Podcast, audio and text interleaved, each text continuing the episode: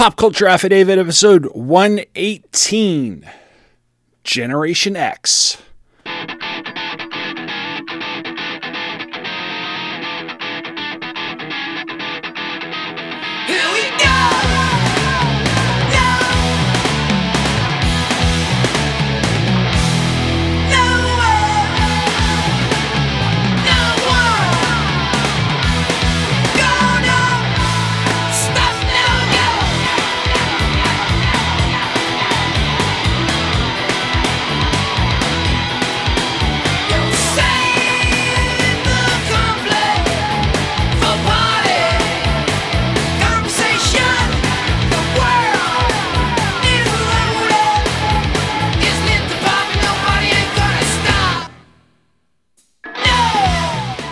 Hello and welcome to episode one hundred eighteen of Pop Culture Affidavit, the podcast that takes a look at everything random in the world of popular culture, which is brought to you by the Two True Freaks Internet Radio Network.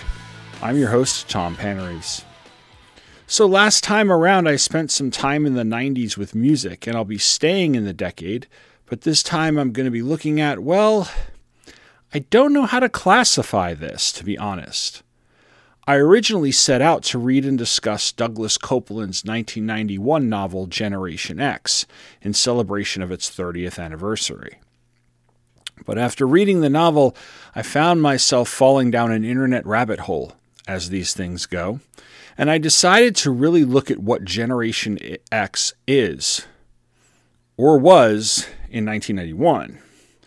Because it was a term that rose to prominence in the early part of the decade and gets its name from Coupland's novel.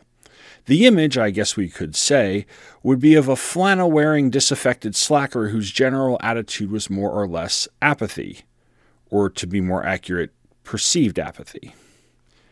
And look, we all know that the image I just described is wholly inaccurate and now only exists mainly as nostalgia cosplay, but back then it was part of the dominant narrative, and so I wanted to explore how it came about, what the contemporary views of it were, how it evolved, and where we are now. It's not going to be a comprehensive or definitive look at Generation X, mind you. Despite this episode's length, you can't possibly do that in a single podcast episode.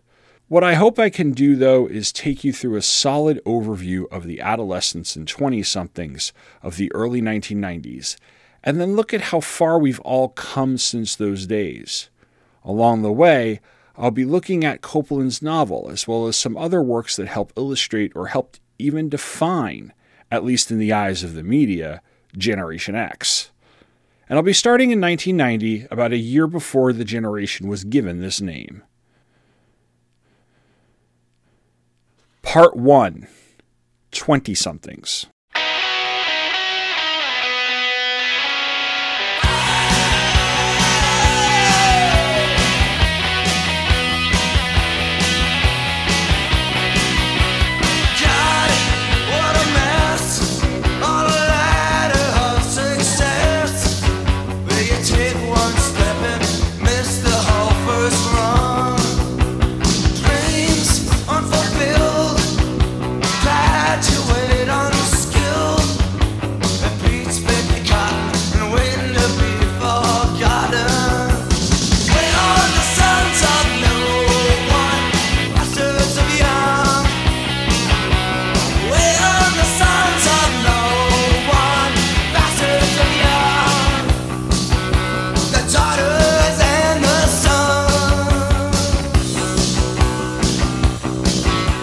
Before I even delved into this, I found myself wondering where the idea of giving a name to a generation even began.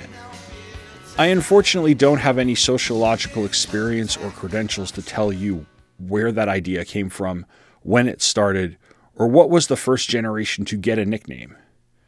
The first one that I know of, chronologically at least, is the Lost Generation. This is a name that refers to the generation that was born in the very late eighteen hundreds and came of age during World War One and its aftermath. The label was invented by Gertrude Stein and popularized by Ernest Hemingway. One of the generations that immediately followed it was what Tom Brokaw would later name the Greatest Generation, and they would be followed by two generations that are germane to this episode. The Silent Generation, which was born mainly between the mid nineteen twenties and mid nineteen forties, and the Baby Boomers, which is the generation that was born and grew up in post-World War Two. They're associated with the tumult of the nineteen sixties, especially the war in Vietnam and the protest movement against it, as well as the nineteen sixties counterculture movement. And both the latter part of the Silent Generation and the first part of the Baby Boomers are the parents of Generation X, with the subsequent generations of Millennials and Gen Z being the children of Boomers and Gen Xers. And as the nineteen sixties turned into the seventies and eighties, they inherited the legacy of the suburb that the greatest generation cultivated, but they also divorced at a much higher rate. Of course, not everyone's parents got divorced in the seventies and eighties. In fact, my parents just celebrated their fiftieth wedding anniversary. But many did. But one change in family dynamics that was more across the board during those decades was that of the two-income household. It's a positive shift in our society and continues to be, even though we certainly need more gender parity when it comes to salary, management roles, leave policies, and a host of other aspects of the workplace. Still, as slow as progress for women has been in our society, there have been enough significant moments of progress since the nineteen fifties that by the time the early nineties rolled around, the effects of, on the children of the seventies and eighties, both positive and negative, were beginning to be seen. The label Generation X would not be applied to these children, whose birth dates fell roughly between nineteen sixty-five and nineteen eighty, until about nineteen ninety-one or nineteen ninety-two. But the hand-wringing over them has its origins in the July sixteenth, nineteen ninety cover story of Time magazine, featuring a group of people looking, well, disaffected, and at everywhere but the camera. The cover has a headline of twenty-something in all lowercase letters. I am very sure that someone on the staff thought that was brilliant. In fact, I can picture the pitch meeting now. It's like the show thirty-something, but they're in their twenties. And that's even funnier if you read it in like a Ralph Wiggum voice. The copy near the bottom of the cover says, laid back, late blooming, or just lost. Overshadowed by the baby boomers, America's next generation has a hard act to follow. The article, written by David M. Gross and Sabrina Scott, it's a profile of a generation whose older half was now making up the majority of the entry-level workforce and whose younger half was on the cusp of adolescence. The older half of the generation, which is the focus of the article, had grown up with what appeared to be less of a sense of identity or drive than the boomers, who dominated so much of the cultural landscape at the time. In fact, the boomers have become a generation that embodies the whole philosophy of, well, I got mine, so fuck you, and continues to try to have a grip on our culture. And when they lose a modicum of that control, which they're so desperate to maintain, they really can't handle it. They've been incredibly slow to retire, and some even won't still. And while I don't expect a generation with such an entitlement complex as huge as theirs to be gladly stepping aside for anything, I know I didn't expect the scorched earth bullshit they seem to be pulling at the moment. And you'd think that would have nothing to do with a Time magazine article from nineteen ninety. But the baby boomers' attitude and aesthetic were something that the twenty-somethings of the article were outright rejecting at the time. The authors list a number of things that Xers rejected and then say, what they hold dear are family life, local activism, national parks, penny loafers, and mountain bikes. They possess only a hazy sense of their own identity, but a monumental preoccupation with all of the problems the preceding generation will leave them to fix. And those problems, to be honest, were many in nineteen ninety.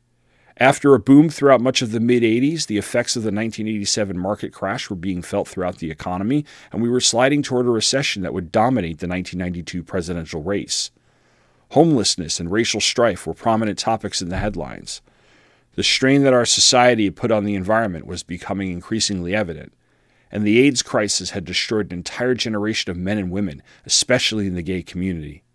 So what these kids did was, instead of suiting up and taking it all head on, crusading to make a difference or be the next great generation of producers, ah, they said fuck it and moved back home. At least that was the perception. Dig a little deeper into the article, beyond the headline, beyond the subhead, beyond the kind of salacious or sensational things that'll hook you in.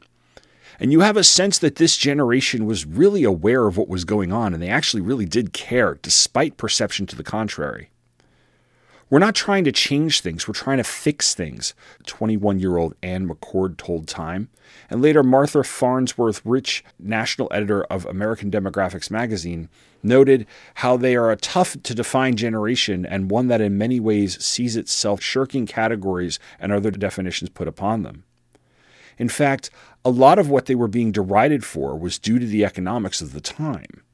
They weren't interested in climbing a thirty-year ladder with one company because those jobs were going away, especially blue-collar jobs that didn't require a college education, that throughout the post-war boom could support a middle-class family.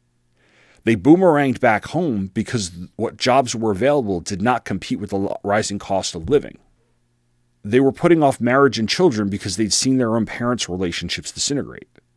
They cared about the issues, but there were so many that they chose a more localized approach to activism instead of finding themselves able to rally around one single all-encompassing issue in a very public manner.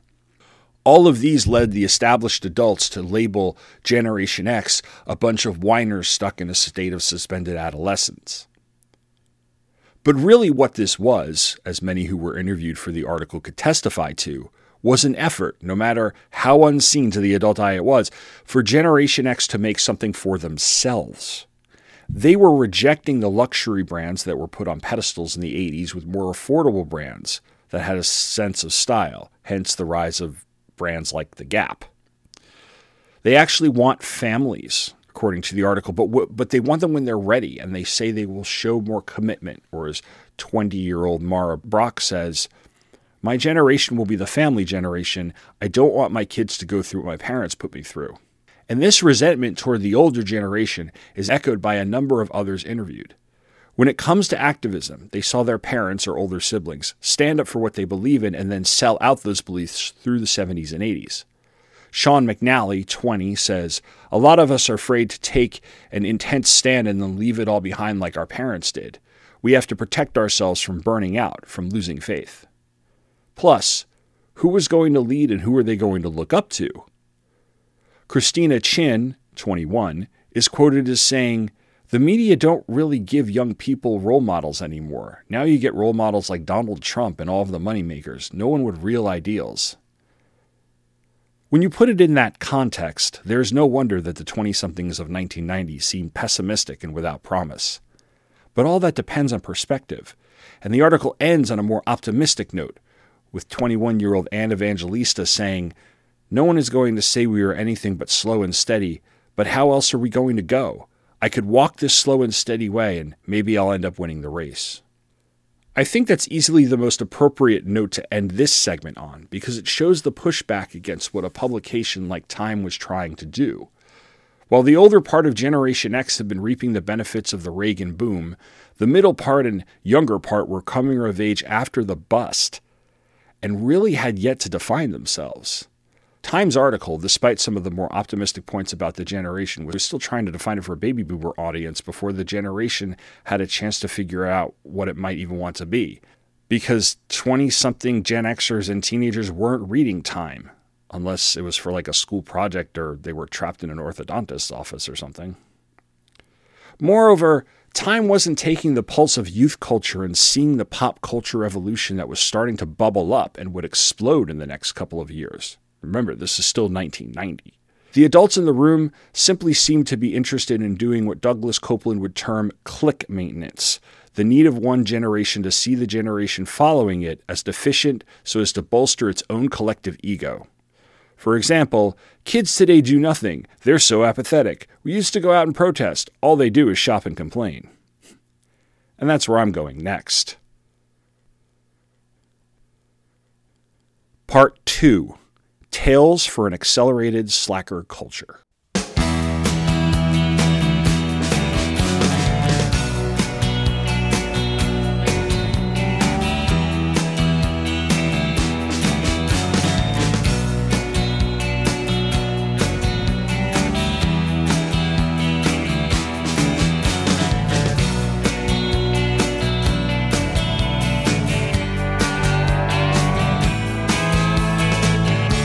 Sit in my table,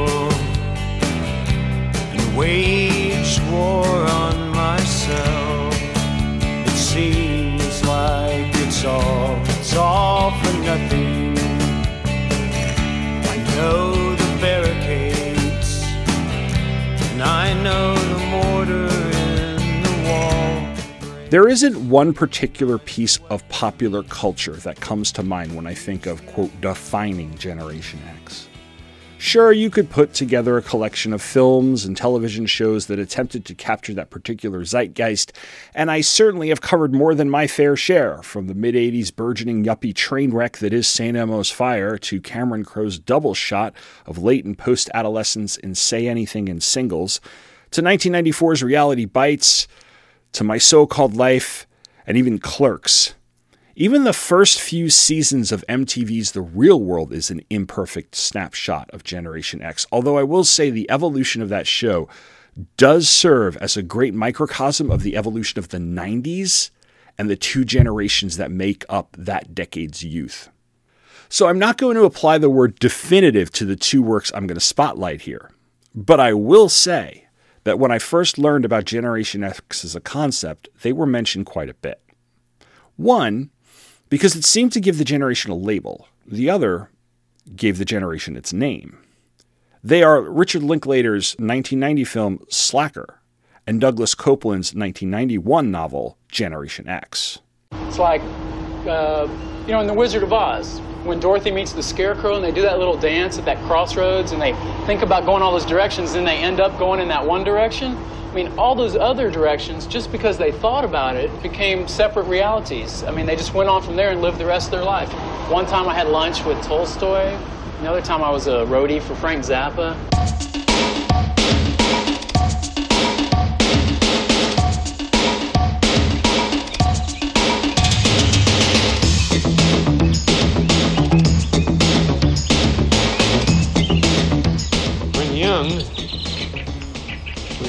For one woman, as we grow old, for women in general.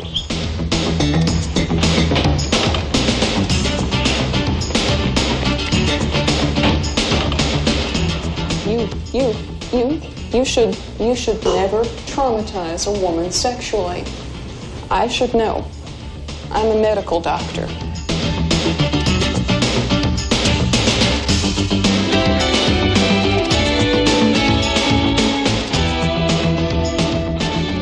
We've been on Mars since sixty-two. It was May twenty-second. That's a very important day for you to remember, pal.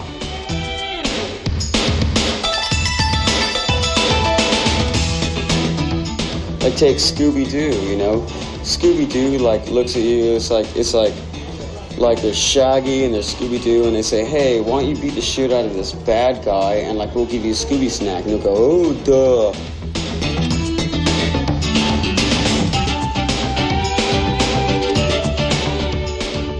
I may live badly, but at least I don't have to work to do it. The next person who passes us will be dead within a fortnight.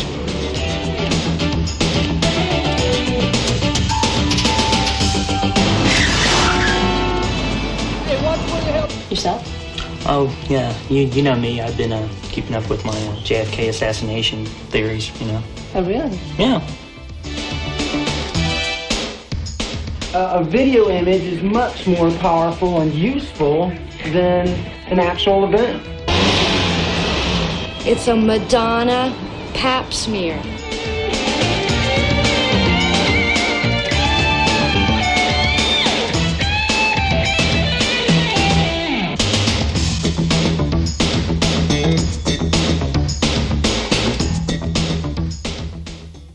I think that, like most people my age, my first exposure to Richard Linklater was nineteen ninety-three's Dazed and Confused, his American Graffiti-esque nineteen seventy-six throwback movie full of classic nineteen seventies rock and Before They Were Stars cast members. That movie, interestingly enough, underperformed at the box office, but it got a video rental life that movies like it in the nineties would, the same way that like H B O put so many movies into public consciousness throughout the eighties. But he would not have been able to make Dazed and Confused without Slacker, his nineteen ninety film that was one of the first early nineties independent breakthroughs, along with Steven Soderbergh's Sex, Lies, and Videotape. It's also been noted as influential, particularly to Kevin Smith, who, when talking about it in John Pearson's book, Spike, Mike, Slackers, and Dykes, says that going to see Slacker when it premiered in New York in nineteen ninety-one was the moment he realized that he could be a filmmaker and that without that film, there would be no Clerks.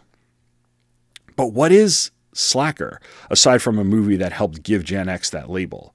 Well, it's a film that Linklater more or less self-financed and filmed, and when he was looking to get someone to distribute it, actually tied the image of the listless twenty-something to it by sending a V H S copy to Pearson along with a copy of the Time magazine article I mentioned at the top of this episode. Pearson accepted it and he shopped it around to festivals, which took quite a while as it was rejected by some of the bigger ones at first. It had a slow growth and was one of those word-of-mouth pictures that comes around every once in a while before it finally got the wider release that both Pearson and Linklater wanted in nineteen ninety-one. And while it established his reputation as a filmmaker, Slacker didn't wind up having the post-release video life that Dazed and Confused and his other mid nineteen nineties feature Before Sunrise would. Instead, because Orion Classics, who distributed Slacker, only put out a few thousand copies on video, the film became one of those movies that so many people talked about or knew about, but actually probably hadn't seen. Obviously, I watched it for this episode, but it wasn't the first time I've ever seen it. My first time was back in college, in my senior year, when I took an Introduction to Film Studies elective.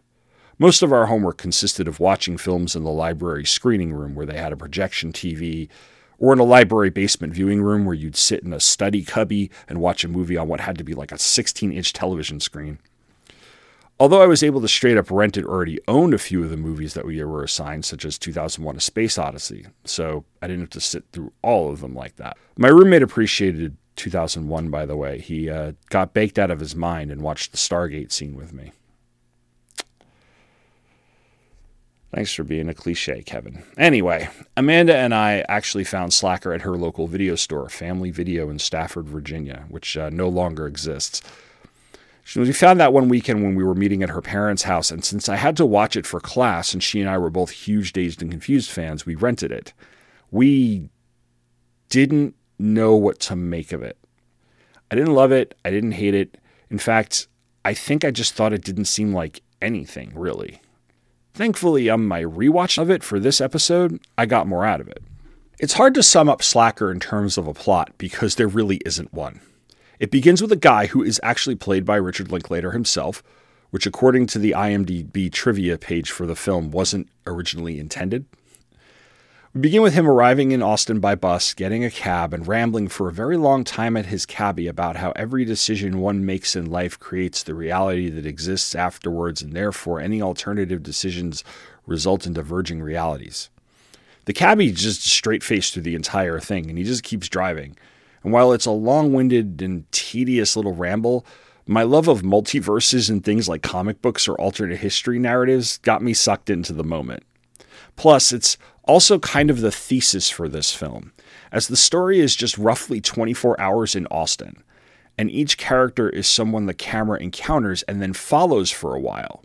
We go from Linklater's bus passenger to a guy who just hit his mother with her car, to a guy walking down the street getting pestered by another guy who's wearing a nineteen eighty-nine Batman t-shirt and rambling about conspiracies and how we've actually been on the moon with the Soviets since nineteen seventy and how we're always being watched to people and, and, and watched and stuff. And then we go to these people who rent out, like they all rent rooms in this huge house. And then we see two friends running into each other on the street, one of whom has just come out of treatment, and she's talking about it until they're interrupted by another person who tries to sell them what she claims is Madonna's pap smear to a guy who gets into this weird diner, and it just keeps going. And some of these characters are quite straightforward and ordinary. Others are incredibly weird, like the old guy who claims to be an anarchist who participated in the Spanish Civil War and was disappointed to have been across town with his wife when Charles Whitman killed the people from the University of Texas bell tower. A number of these people have monologues that are showcased or shown in passing and are the type of pretentious pseudo-intellectual coffeehouse philosophers that became some of the more loathsome members of Generation X. Some are just the type of people you'd meet in a bar or club or something, and we get the sense that we're seeing a moment in their lives. There are some silly moments, like the sequence where three kids, after trying to peek on their neighbors who are about to have sex, steal Diet Cokes from a soda machine and then try to resell them. followed by three guys who hold a weird exorcism of women who wrong them by throwing a tent and a typewriter, which are symbols of those women, off a bridge into the river. And the film ends with a reference to Robert Altman's classic film Nashville, with a guy driving around with a P A strapped to his car talking about anarchy, followed by a group who's driving by and they've got some Super eight cameras. And that footage, which is very car of idiots and almost seems like footage that would be used in like a music video you'd seen on one hundred twenty minutes back in the day. Well, that footage ends the movie, and it ends with someone throwing one of the cameras off a cliff and the point of view of that camera as it flips end over end. Like I said, it's not so much a story as it is an anti-story. And I guess it could come off as artsy and pretentious, but whereas I didn't know what to make of it in nineteen ninety-eight or nineteen ninety-nine when I first watched it, I actually really liked it this time around. Maybe my being older or not having the obligations of the film plus five books to read for other classes gave me the opportunity to sit and appreciate it more. Maybe I understood it better? I don't know. But what I do know is that as we went through the movie and encountered each one of these people, I found myself wondering what each of their stories were beyond the snapshot we were seeing. In my A P literature class, I teach a story by Ernest Hemingway called Hills Like White Elephants. If you're unfamiliar with this story, it takes place over a short period of time, ten, twenty minutes, in a train station in Spain, and is a conversation among people who are discussing something very serious, even if the topic is not stated. I encourage you to read it, so I'll stop there with the description. But what I especially love about it is the way that Hemingway's style of writing makes the story feel as if we're eavesdropping in on those two. We don't know anything about them beyond their dialogue, and we don't know what is going to happen after that. But we're pulled in because Hemingway makes it interesting, and because it's like he knows we have voyeuristic tendencies. And by the way, that's a lot coming from me. Hemingway is near the bottom of the list of authors for me, so praising this one of his stories is a lot. And I bring up Hills Like White Elephants to say that Linklater is very much doing the same thing.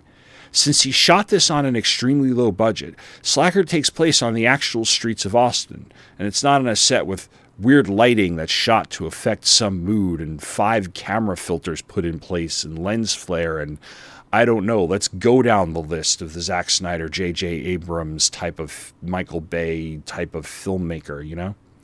So this is not only a lived-in world, it's our world. It's thirty years between now and then makes Slacker a time capsule, actually, even if that probably wasn't Linklater's intent. So I watched these encounters with these people, and I wondered where some of them were coming from or where they went after they left the camera. For instance, in a part of the film where we see a bunch of people who rent rooms in a huge house, they're in the room of a roommate who has left. He's packed up everything and he left, and he left behind a bunch of cryptic postcards. They read them off and wonder what happened, but that's all we get because we then follow one of the guys out of the room to the street where he runs into the old friend, and they get interrupted by a Madonna pap smear girl. That moment in the room with the postcards could be the inciting incident to an entire other plot. And I simultaneously wanted to go back to that to see what happened, as well as let my imagination fill in the blanks while I watched the next part. This happens several times over, as the film is too lazy to stick around and find out. Plus, unlike other independent movies where the overly educated yet underemployed are seen as some sort of admirable new beat generation or something, Linklater doesn't try to make them seem any better or worse than the more ordinary people in the movie. Some of them come off as interesting, worth listening to. Others are just flat out obnoxious. One of them even gets called out as one of the guys who participates in that throwing objects into the river ceremony, then goes and meets up with his girlfriend. And after she gives a homeless guy a quarter and a Diet Coke, he chides her about her efforts to help suffering people and starts mansplaining to her about how the world works or some shit. The beauty is that she's not here for any of it, and she tells him off. She calls him out on his pretentious bullshit, basically saying that he's parroting all this crap he hears without actually understanding what he's saying, and then says, "Everyone thinks you're an asshole. I feel sorry for you." While it does get tedious at times, I see a genuine effort to make a film in Slacker despite its name. Linklater, I don't think, is making a statement, and instead had this film wind up being a statement by those who were trying to make it one. Or perhaps he was trying not to make a statement, but give instead give us a portrait of what he was seeing and what was being portrayed in the media with regard to his age group. And the same can be said for the other person who had a voice of a generation label placed upon him, Douglas Coupland. Generation X, or its full name, Generation X, Tales for an Accelerated Culture, was written by Douglas Coupland and first published by Saint Martin's Press on March fifteenth, nineteen ninety-one. It's Coupland's debut novel, as he had been working as a magazine writer in Vancouver since nineteen eighty-seven, and had actually been given an advance by a Canadian publisher to write a book that would be a handbook about the generation that had grown up after the baby boomers, based on an article he wrote about the generation for Vancouver magazine. He went to live in the Mojave Desert for a year, and the result was not a handbook, but this novel. Over the years, he's given various reasons behind the inspiration for the title of the novel, but one quote that stands out on his Wikipedia page is from a nineteen ninety-one Boston Globe interview. "I just want to show society what people born after nineteen sixty think about things. We're sick of stupid labels. We're sick of being marginalized in lousy jobs, and we're sick of hearing about ourselves." The book eventually became a bestseller, although the original publishing company did reject it because Coupland didn't deliver what they had asked. Saint Martin's accepted it and it slowly gained traction, eventually becoming a seminal work of the early nineties. So if you're going to summarize the book, though, you actually have to do it in two parts. First, you focus on the plot and the characters, and then you talk about what Coupland put in the book's margins, which are definitions of various made-up terms and slang words, pop art drawings, and bumper sticker slogans. Much like Slacker, Generation X doesn't follow a traditional plot structure and is instead a character-driven set of vignettes that have clever chapter titles like "I am not a target market," "New Zealand gets nuked too," "Quit recycling the past," and "Define normal." Our main focus is on three friends, Andy, Dag, and Claire, who are adrift twenty-somethings living in the Palm Springs area. Part one of the novel takes place over the course of an afternoon. They have a picnic and spend time telling stories to one another, and Andy narrates each character's backstory and the origin of their friendship. It's a Canterbury Tales from nineteen ninety-one, with Andy giving us the general prologue while all three tell their stories. And Andy winds up being the most likable of the three, as Dag and Claire are really self-absorbed and come off as the overtly ironic types, the image-obsessed who would always deny that they're image obsessed.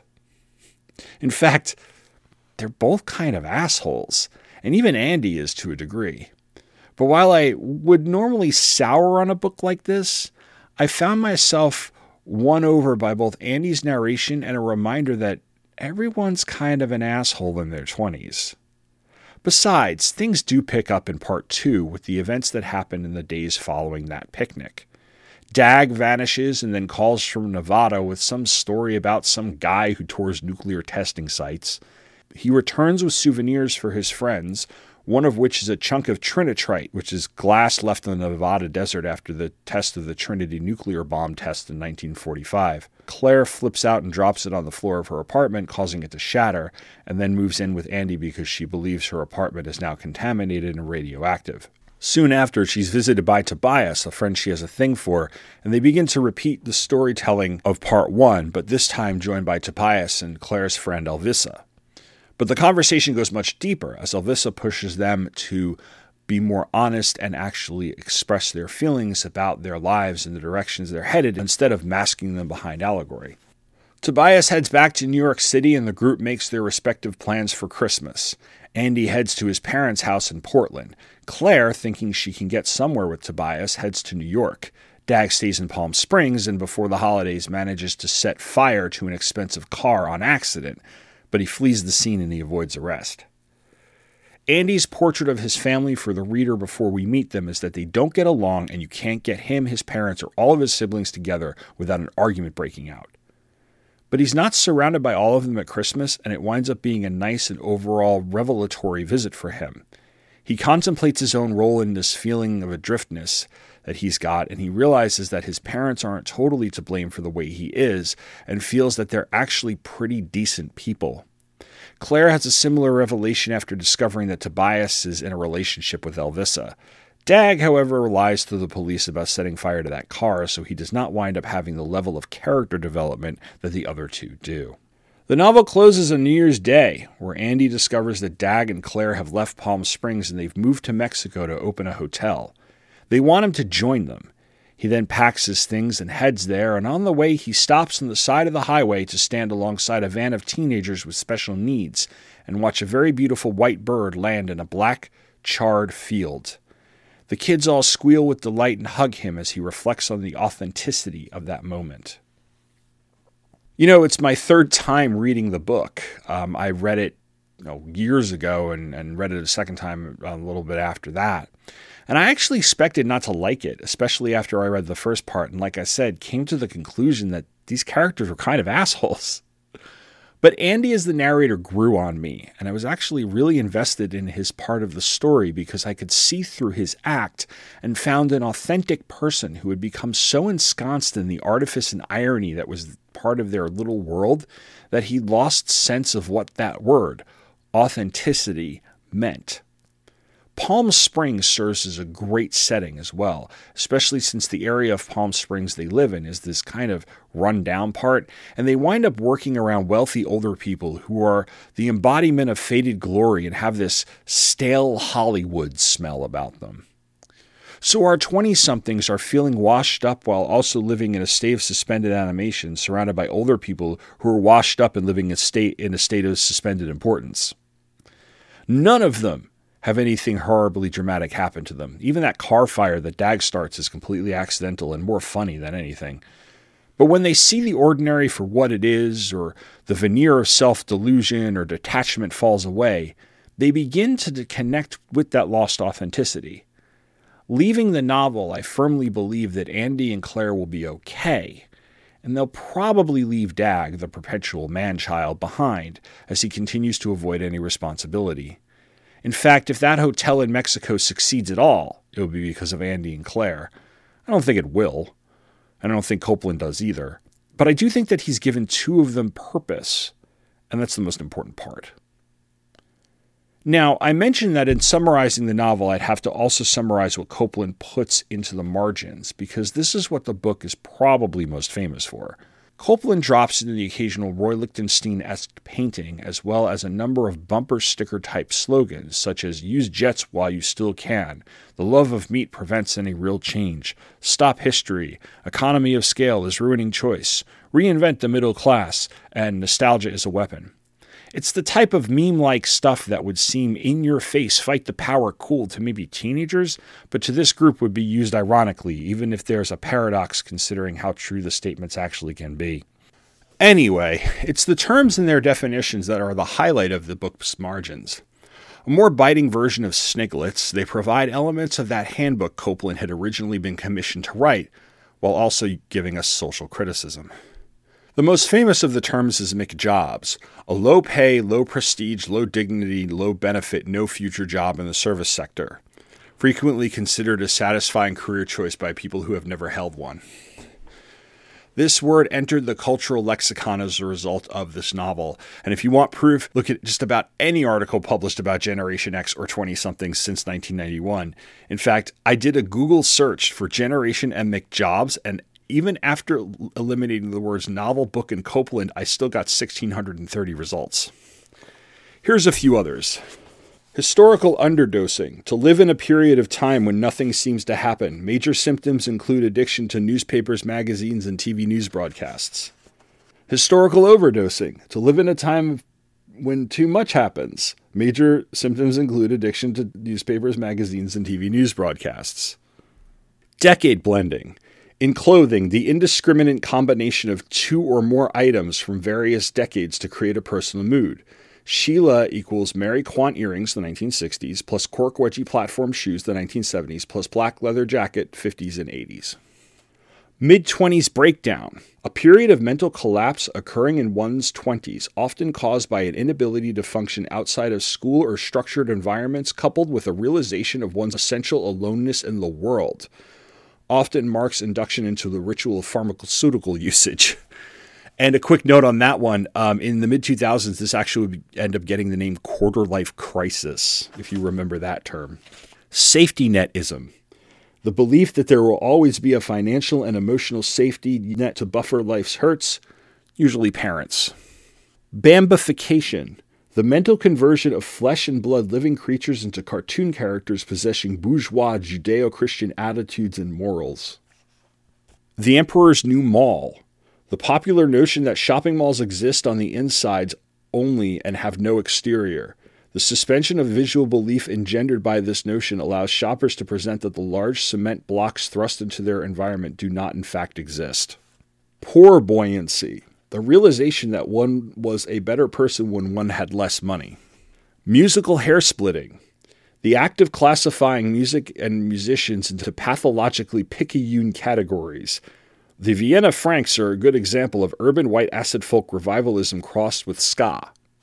Yuppie wannabes, an X-generation subgroup that believes the myth of a yuppie lifestyle being both satisfying and viable, tend to be highly in debt, involved in some form of substance abuse, and show a willingness to talk about Armageddon after three drinks.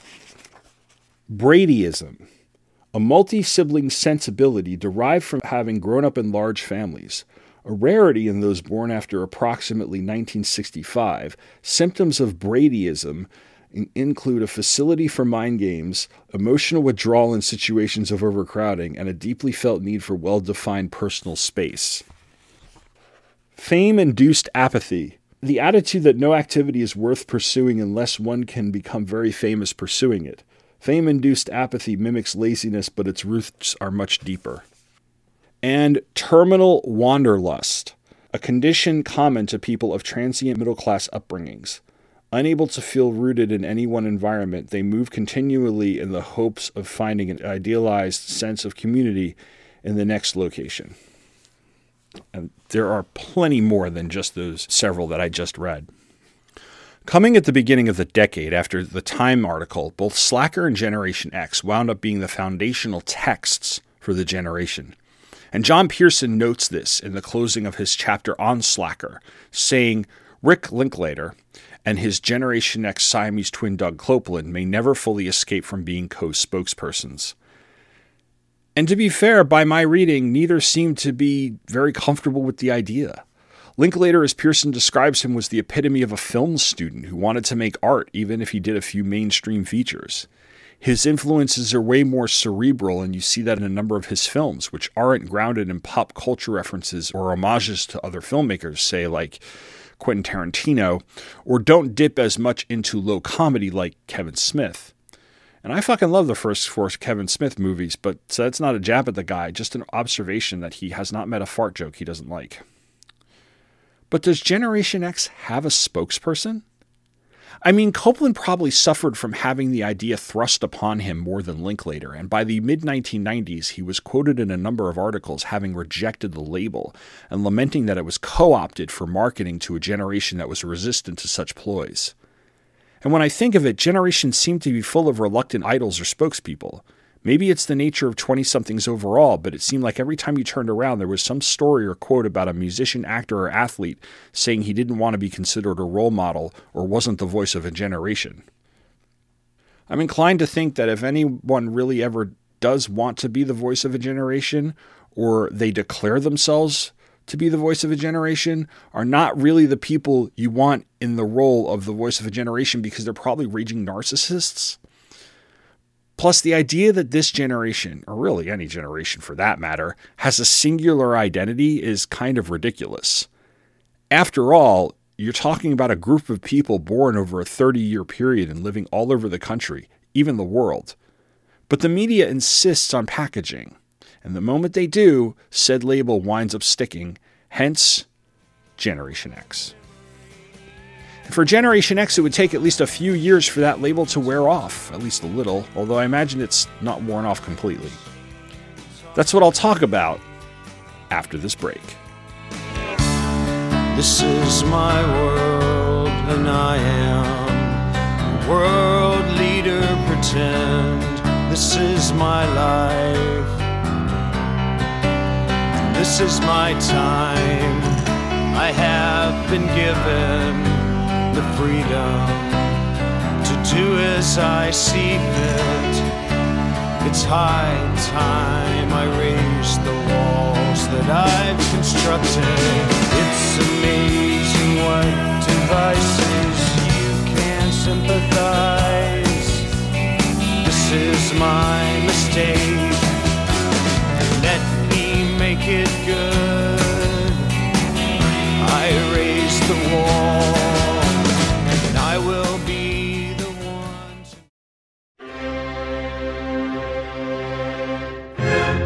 Drama, lust, snark, comedy, heartbreak, creativity, poetry, illicit affairs, rage, revenge, testosterone poisoning, gunshots, sculpture, feminine hygiene products, naked car crashes. You know what we haven't had in a long time? And liver. Terry Moore's Strangers in Paradise, the audio adaptation, coming to your earholes in late twenty twenty on the Two True Freaks podcast network. Liver is my life. Part three. Exorcism.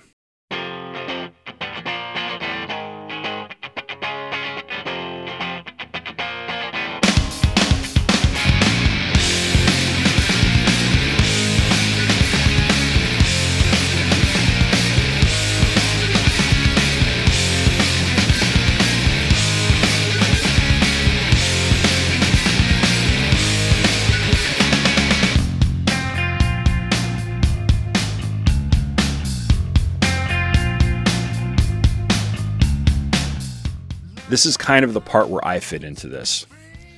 If you asked me anything about Generation X in nineteen ninety-one, I wouldn't have been able to tell you anything. After all, I was fourteen, so I wasn't plugged into any sort of generational examination or anything otherwise sociological. I think that in nineteen ninety-one, if I thought beyond my sheltered suburban bubble, it was about the huge world events like Desert Storm or the Clarence Thomas hearings. Despite there being six years until I hit twenty, that was still an incredibly long way away.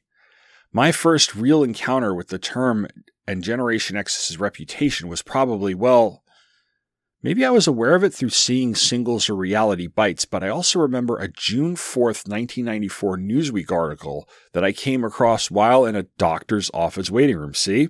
The tone of the piece, entitled Generalizations X, is definitely more positive and pushes back on the generalizations that were being made, throwing statistics at the reader along with testimonials from various, quote, representatives of the twenty-something set. I was so struck by it that I used it as the basis of a school newspaper editorial I wrote in October nineteen ninety-four. You can read that piece on the blog in an entry I posted back in two thousand fourteen, and I'll link to it in the show notes. Maybe I was a little too affected by the article, but it looks like seventeen-year-old me was clearly skeptical of the whole slacker stereotype, saying there isn't just one way to describe a generation. But I admit that even though I didn't fall for the whole slacker misanthrope stereotype, the idea that you could examine a generation like this fascinated me. In hindsight, I should have explored this further at the time and maybe even majored in sociology instead of creative writing and political science. But I did get to indulge or explore it here and there in college, and as I attended the occasional lecture or had discussions about the occasional novel or film, like Slacker, in class and with friends.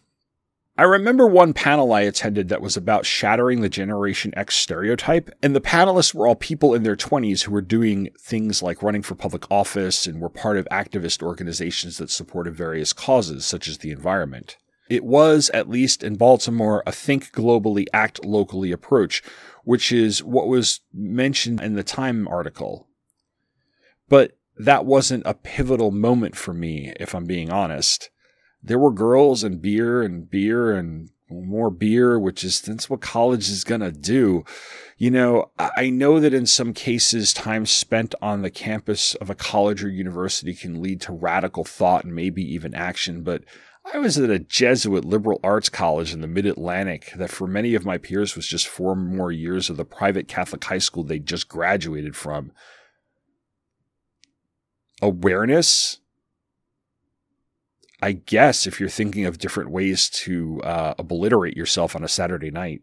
But that was a couple of decades ago, and here I am now, looking at my generation with a historical and critical lens, and in order to do so, I decided I needed to go deeper than a couple of cursory yet influential articles in Time and Newsweek. So I dug back into more thorough book-length works of the time. Because while hindsight is a great perspective, the way generation was analyzed back in the nineteen nineties is also worthwhile to look at because of the fact that it's an artifact. And what this led me to, therefore, is a book that I'd been interested in reading for years but never actually bought. And this is the book thirteenth Gen, Abort, Retry, Fail by Neil Howe and William Strauss. They are sociologists who developed the Strauss-Howe generational theory. And this is a theory about how generations develop throughout history, especially in American history and society. In short, and this is cribbed from the summary on the Wikipedia page, historical events are associated with recurring generational archetypes, which helps change the socio-political and economic mood. It's part of a larger cycle they call a saculum, a period of a human lifetime, which is roughly like eighty to one hundred years, and one that corresponds to societal, institutional, and political crises and upheavals. Again, I'm not doing that description any sort of justice, and it's something that's worth a deeper dive for my own learning and probably yours as well. thirteenth Gen was published in nineteen ninety-three, and it was a book that I would constantly come across whenever I found myself killing time in a bookstore like Borders, Barnes and Noble, B. Dalton, or Walden Books, you know, as you did. It is laid out like a textbook pretty much. It's got main text, sidebar quotes, graphs, cartoons, and, and all these kind of testimonials from people of the generation. So it can be a bit laborious to read, even though it's easy Uh, to flip through. It's actually kind of fun to flip through it, to be honest with you, and it does prove really fascinating. Plus, with the nineteen ninety-three publication date, the popular culture that became most associated with Generation X had already taken hold and it had gone mainstream. So there were more out there for the two of them to look at than what you saw in the Time magazine article. They start out by admitting that they are two boomer sociologists who are looking at what they call thirteeners, eschewing the Generation X label and naming them after the number of their generation in American history. The fact that they are the thirteenth generation of Americans is not lost on these two, of course, and they fully acknowledge the roles and presence of other generations in the lives of thirteeners. In fact, they refer to the generation's younger siblings as millennials. I think that's the earliest I'd ever seen the u- word used. The book starts off with the same narrative that so many of these articles did, by repeating all of the doom and gloom statistics of a generation that was feeling like it had the rug pulled out from under them. But then someone named Crasher bursts in, and I should explain this because it was actually my favorite element of the entire book. So what they did was they published their book on an internet message board, like Usenet or something. And what they got was Ian Williams, a then twenty-something writer, criticizing what they were saying. Now, for all I know, it's just their way of framing this because Williams does get a co-writer credit. But the concept, while a bit gimmicky, not only works, but shows that Howe and Strauss were, at least on some level, aware that the internet was going to have an effect on our generation. And maybe our generation was going to have an effect on us, on it. And also to their credit, Howe and Strauss are thorough in their look at the generation. Lazier Gen X pieces might use some talking point about how diverse we are, but the image they often default to is that of a white male or female, and they're most likely straight, even if their sexual orientation is not on the record. thirteenth Gen looks at race and sexuality in a way that is more inclusive, but also critical, especially when it comes to the way they approach their own views in comparison with prior generations' views. One of the most notable points I picked up on was how Gen Xers were laid with a pretty heavy burden of picking up where their parents left off in regard to race relations and civil rights. After all, the silent generation and the baby boomers were the generations of the fifties and the sixties, the ones who protested out in the open and they faced down oppression. Generation X's perceived lack of organized protest in the early nineteen nineties was looked down upon. But even the Time magazine twenty-something article saw through that. As for every boomer who stood up and protested, there were those who stayed home and watched T V. Not only that, as Ian Williams comments, boomer culture dominated the landscape in the late eighties and early nineties, and as they flexed about their authenticity and achievement, they also showed off how vapid they were, flooding society with artifice and gloss. Gen X, millennials, and Gen Z's focus on fame and the famous to the varying degrees is the fault of the narcissistic generation that came before them and that, quite frankly, continues to overstay its welcome. Not only that, but boomer criticism of X or apathy, at least in that mainstream narrative, contributed to the very homogenized white Ford stereotype that I mentioned. The messages sent by rap artists and filmmakers like Spike Lee and John Singleton in the late eighties and early nineteen nineties were not those of slacker apathy. Many of them were the exact sentiments and calls to action that the older generation was accusing the younger of not having. However, the six o'clock news and white suburban parents treated them with the same racist gloves that had been used for decades. So instead of focusing on that message, they focused on the anger. Instead of having a conversation about the issues that they were bringing up, they were instead presented to white kids as dangerous. Why? I don't know. Okay, I know, but it was so casually accepted and came with various levels of subtlety that I didn't notice for years. Heck, it even bled over into discussions about national events like the L A riots, right?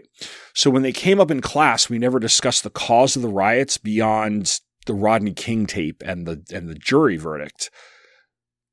But we did see the Reginald Denny beating on a loop, and we did wonder aloud why they were, quote, destroying their own neighborhoods. I'm sure some of that seems familiar, by the way, because many of us have learned nothing in thirty years, and I'm not going to get all performative and say that I have. But in educating myself about the history of race in our country and culture, I kind of want to go back in time and slap me for either being quiet when my classmates or teachers said stuff that was ignorant at best or outright racist at worst, and kind of stand up for something that was a little more nuanced of an argument. Anyway, back to the book. While I cringe at Howland Strauss's phrase, New Jack, as a, a reference to New Jack City, to def- describe the, please pardon the phrase, inner city youth segment of the generation, which is, again, how they were often framed in the media. Uh, when the two authors delve into the Black experience, they take an honest look at their portrayals in boomer-led media, just like the ones I described. And while they do not use the phrase specifically, they also describe the school-to-prison pipeline and the damage that is doing. They also talk about the rather conservative views of criminal justice that many white members of Generation X had, which they correlate to the number of vigilante movies that were released in the seventies, eighties, and nineties. And I know that correlation is not causation, and you know they do too, but it does make sense, especially when you consider how much P R the police have gotten out through the decades through cop shows. Granted, Howe and Strauss get a fair amount, well, not wrong per se, but they certainly don't go far enough with their examination. But instead of sitting here and leveling criticism, I'm making mental notes to go out and look up works by Black academics and scholars on Generation X, as well as those who are in the L G B T Q community. And that's another thing that generation, uh, that thirteenth gen helps put to lie with regard to the boomer-driven view that they are an apathetic generation. If you know anything about the eighties and the nineties, they were devastating decades for the uh, for the L G B T Q community. Also saw significant growth, though, uh, in the gay rights movement, but it was out of the crisis facing them, the biggest of which was AIDS. While members of the baby boom generation did start the movement in the late nineteen sixties, they were joined by the younger generation in these decades through organizations like ACT UP. This reflects the more progressive nature of Generation X, and that, that can also be seen in what was often labeled the culture wars. Howe and Strauss paint a picture of a generation determined not to repeat its parents' mistakes, not prone to boomers grandstanding about everything, and one that is pragmatic about their social and sex lives, even if that means eschewing tradition. Xers statistically, when polled in nineteen ninety-three, were more accepting of homosexuality, even if they had a little too much of a keep-it-private attitude about it. They were more pro-choice, and they were more prone to marry and have children later in life. In fact, it's parenting where Generation X sees one of its biggest challenges. Howe and Strauss don't get into Xers' parenting styles too much because at that point it was only the very oldest members of the generation that were married and with children, and most were in college or high school or had just entered the workforce. But they do know that one determination that this generation has is to not repeat their parents' mistakes.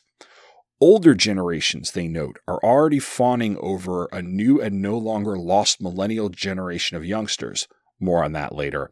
Yet, where boomer educators and media products fancy themselves heading a crusade for children, unfurling new banners of innocence, values, training, and virtue, thirteeners see themselves working at a more personal level. Increasingly, they're the parents who actually warm the milk bottle, buy the toys, mount the safety seats, and read the nursery rhymes. As long as they can coax a smile, they won't worry that they never learned much about careful nurture when they were on the receiving end of that parent-child relationship. They'll make up for it by sheer force of will. Unlike their silent parents, they're in no mood to tolerate family failure. And here is where my own experience actually can once again come in, because I am a parent. Late Gen Xer, I'm a parent and a parent of a Zoomer kid. So while my family structure during my childhood was very stable, I will say that this idea that, that we don't follow into the when you grow up, your heart dies trap is very real. And where we probably fell the most for consumerist marketing ploys. When you want to undo the mistakes your parents made and there is an entire industry to help you along the way, it's easy to one day suddenly wake up surrounded by a few hundred dollars worth of stuff from Babies R Us and not realize how you got there. We spend a lot of our kids' infancy and toddler years freaking out about whether or not we're doing any of these things right. We hover more. And when we don't, we worry that we're being neglectful, even though the ability to be alone and work alone was one of the most useful skills we picked up in the latchkey years. Yeah, so we overcorrected a bit. And uh, this is something that's detailed in one of the few good portions of Tiffany Dark's book, Now We Are forty, Whatever Happened to Generation X. Dark is an English writer and editor who has had a career working at various lifestyle publications, so she's done some chronicling of Gen X. And while I found some of her stories of British Gen X culture of the nineties and how it both converged and diverged with what was going on with us in the States, pretty interesting, much of the book comes off like a cool kid in the cafeteria perspective, with tons of name-dropping and bragging about the exploits of herself and her friends when they were in their twenties.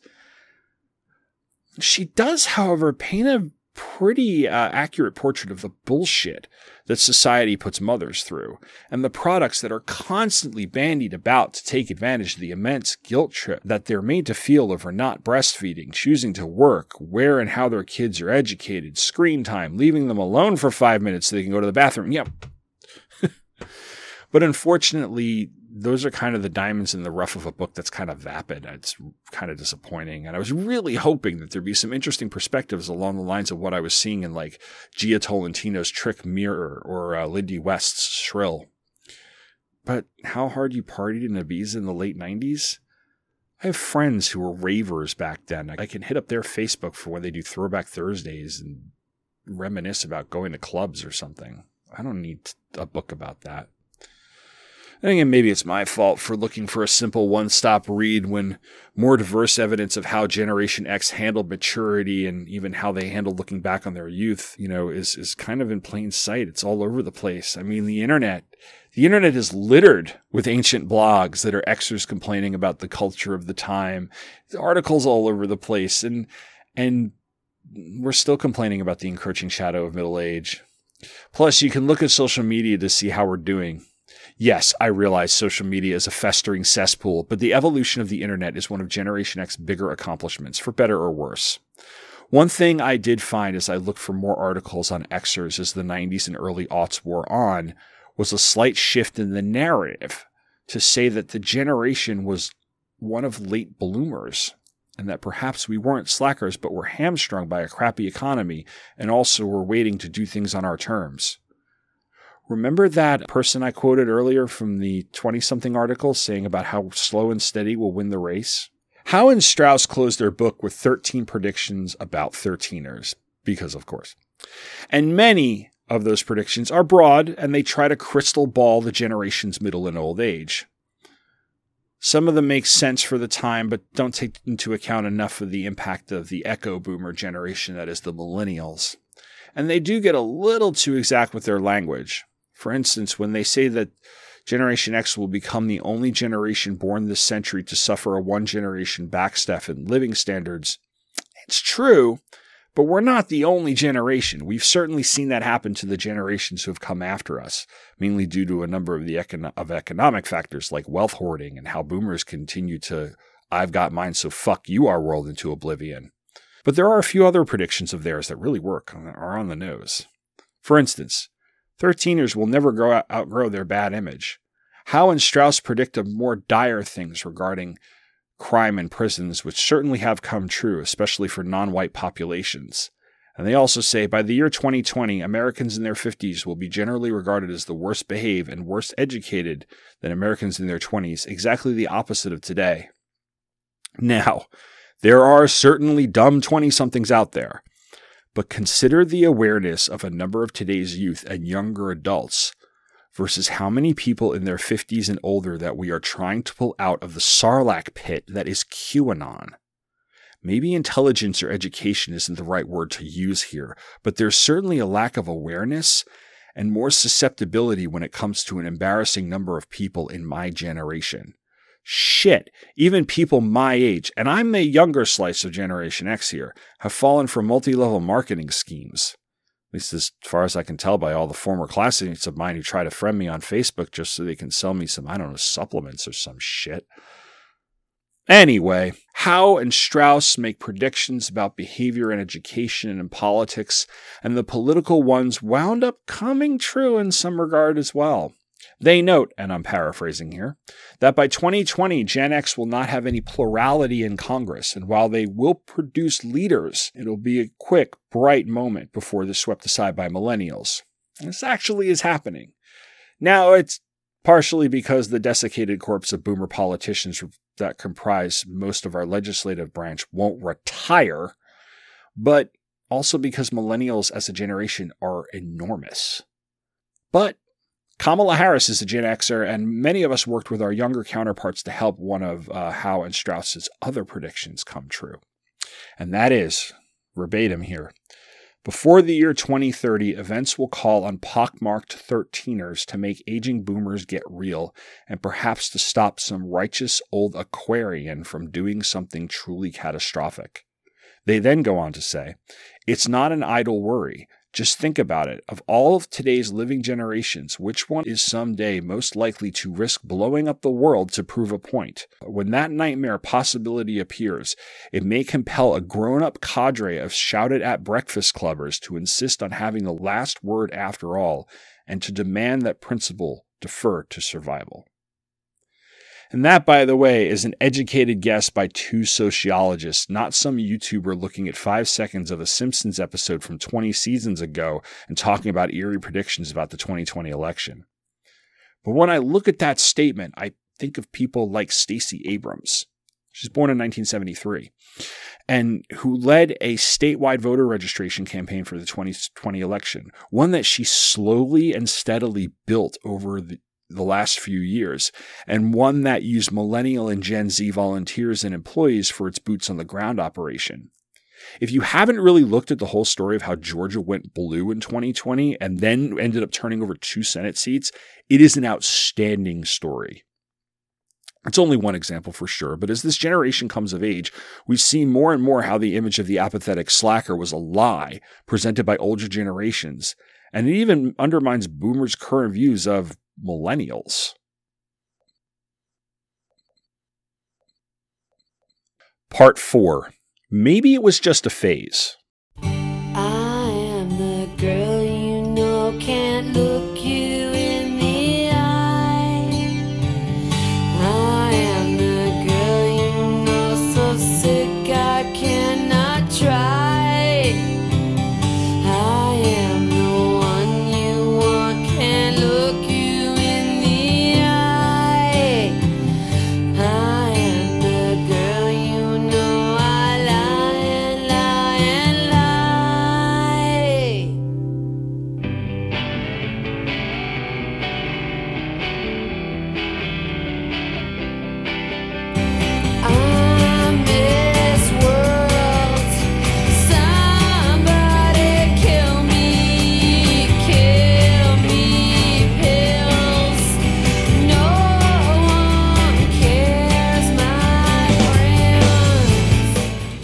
On May twenty-third, twenty thirteen, the cover of Time magazine had a picture of a young woman taking a selfie against a baby blue background. The cover headline said, "The Me, Me, Me Generation." The copy that read, "Millennials are lazy, entitled narcissists who still live with their parents. Why they'll save us all." Before I even opened the issue, I immediately thought of the twenty-somethings article from nineteen ninety. I also found the title fitting, considered that millennials are by and large the children of boomers, yeah, with the older Generation X thrown in there too, and the Me Generation is one of the derogatory nicknames for the boomers. Anyway, the main article is in the in the issue is written by Joel Stein, who himself is a Gen Xer and was a mainstay commentarian on V H one's various countdown and pop culture shows of the late nineties and early two thousands. And he follows the same pattern of that nineteen ninety article, starting off with data and statistics about millennials' narcissism and fame obsession. He establishes everything that is wrong with the generation, laying it out that millennials saw boomer selfishness and said, "Hold my beer," becoming a generation that was notoriously entitled when they entered the workforce in the two thousands and twenty tens. Stein cracks about this entitlement complex being that in which a millennial entry-level worker will email the C E O of the company to beg off some boring project. They are, in essence, a generation of Bartleby the Scriveners. He then delves into the media upon which millennials were raised: reality T V, teen pop, T R L, burgeoning social media, and how it's made them preening growth-stunted babies. But then he turns the entire premise on its, on its head and says, millennial self-involvement is more a continuation of a trend than a revolutionary thread from previous generations. They're not a new species. They're just mutated to adapt to that environment. He then goes on to cut a path similar to the one that David M. Gross and Sabrina Scott did in nineteen ninety when they were re- relating Generation X's workplace expectations and rejection of marketing. Granted, Stein then goes on to quote Tucker Max of all fucking people, but his overall point is important. Some of the moves that this generation is making are out of necessity, and the backlash against them, well, a lot of that has more to do with them not playing by the rules than their actual lifestyle choices. Not that millennials don't make dumb lifestyle choices. Fire festival, anybody? But whereas the boomers in power got annoyed by Gen X's independence after a latchkey childhood, who knew? Millennials' need for attention is a direct result of well-documented coddling. Huh. Stein points out that many parents of millennials engage in peer parenting, negotiation instead of authority. It leaked into workplaces of that era, with their playground aspects and open spaces, against which, by the way, there's a backlash, although education, which is always five to ten years behind the trends, keeps pushing this open classroom and choice in a furniture model because, I don't know, not having a couch in my classroom is why Austin can't seem to hand in a writing assignment. Anyway, Stein's right. It was inevitable because even more than boomers or Generation X, millennial sociological standing has been documented since they were very young. Reading his article, I went right back to two thousand, when Frontline aired the episode The Merchants of Cool, and Malcolm Gladwell published The Tipping Point. Both of those works touched upon the way that millennials were uh, being catered to and how they would easily buy what was sold to them. They had purchasing power as children that had not been seen in decades, and the programming and marketing reflected that. Granted, a lot of this was timing, coming of age in the late nineteen nineties boom filled with mass consumption and a candy-coated palate. Credit to Amanda, they went down the keeping up with the Joneses hole their parents had set up very quickly, and they did it at a young age. As detailed in both Gladwell's book and the Frontline episode, there were literal marketing consulting firms refer- referred to as cool hunters who were dedicated to either finding that next great trend or creating it. Now, this is a topic for a whole other episode because the way that millennials were marketed to as teenagers is actually really incredibly fascinating. But I bring it up because it helps inform what happened. And what happened to millennials is similar in some ways to what happened to Generation X, which is that both generations entered their twenties feeling like they were getting fucked over. Recessions, the September eleventh attacks, the Iraq War. These events in one way or another pulled the rug out from under them. And when boomers told them to suck it up or said, "Welcome to the real world," well, They probably had a right to be angry because Generation X got told the same thing. You cannot raise a generation the way they did and then get annoyed when they try to go into adulthood applying what you taught them. Therefore, we have reached a conclusion that was probably inevitable from the moment I started this show. Now, what we talk about when we talk about generations in the context I've been describing is really just looking at a criticism of a certain age range. Moreover, it's an age range that's really just a construct. The modern idea of a teenager really took hold in the post-World War Two era. In fact, the age of majority being eighteen is a twentieth century concept. The age of majority was twenty-one until the draft was lowered in nineteen forty-two. And then the passage of the twenty-sixth Amendment that lowered, that lowered the voting age to eighteen didn't happen until nineteen seventy-one. So really, we've only had a little more than half a century of modern day adolescence. And the twenties, well, they've only been defined like this for about half a century. In the grand scheme of things, that's a blip, even if it seems like our society has accelerated at a rate faster than we can keep up. I'm going to close this out with a quote. So where are we now? Generalizing is dangerous. Call us the apathetic generation, and we will become that. Say times are changing, nobody cares about prom queens and getting into the college of his choice anymore. Say that, because it sounds good, it indicates a trend, it gives symmetry to history. And you make a movement and a unit out of a generation unified only in its common fragmentation. If there is a reason why we are where we are, it comes from where we have been. That quote comes from author Joyce Maynard, who is a novelist known for the novel To Die For, which was turned into the film with Nicole Kidman and Joaquin Phoenix in the mid nineties. Writing in the New York Times Magazine in an essay called An eighteen-Year-Old Looks Back on Life. It was published on April twenty-third, nineteen seventy-two. And that certainly puts her smack in the middle of the baby boom generation. So perhaps our job as we grow older is to try and not make the same mistake that prior generations made, which is to act as if it's somehow our duty to smack them around and act as if it's some sort of rite of passage, or to constantly act put out that the culture has shifted away from catering directly to us and that demographic shifts are somehow emblematic of some sort of, I don't know, societal downturn. It's very kumbaya of me to say it, and I'm honestly guilty of pissing and moaning about kids these days. But that's probably more due to my spending my working days surrounded by teenagers instead of my getting cantankerous in my old age. Furthermore, since I do spend my days around teenagers and have a mission to, well, teach them because it's literally in the job title, I see a lot of promise in the future. It might be naively optimistic of me in some regard, but I'd rather spend the remainder of my career setting them up and helping them towards success than smacking them down and telling them to suck it up. And trust me, you can do that and still get them ready for the real world. I'll be back in a month with my next regular episode. I have an episode of Fallen Walls, Open Curtains coming out in about a week with Andy Leyland talking about James Bond. But when I come back in March, I'll be joined by Michael Bailey to stay in the early nineteen nineties and talk about one of the most seminal films of that decade, the nineteen ninety Christian Slater classic, Pump Up the Volume. Until then, if you made it all the way through this episode, send some feedback my way. You can leave it on Facebook or you can email me and I'll drop it into a future episode.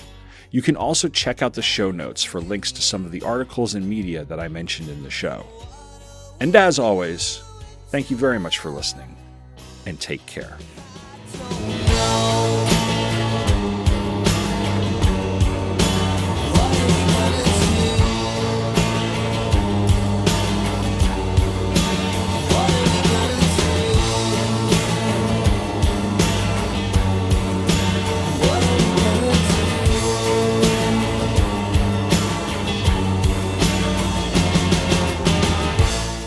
Thanks for listening to Pop Culture Affidavit, which is produced by me, Tom Panneries.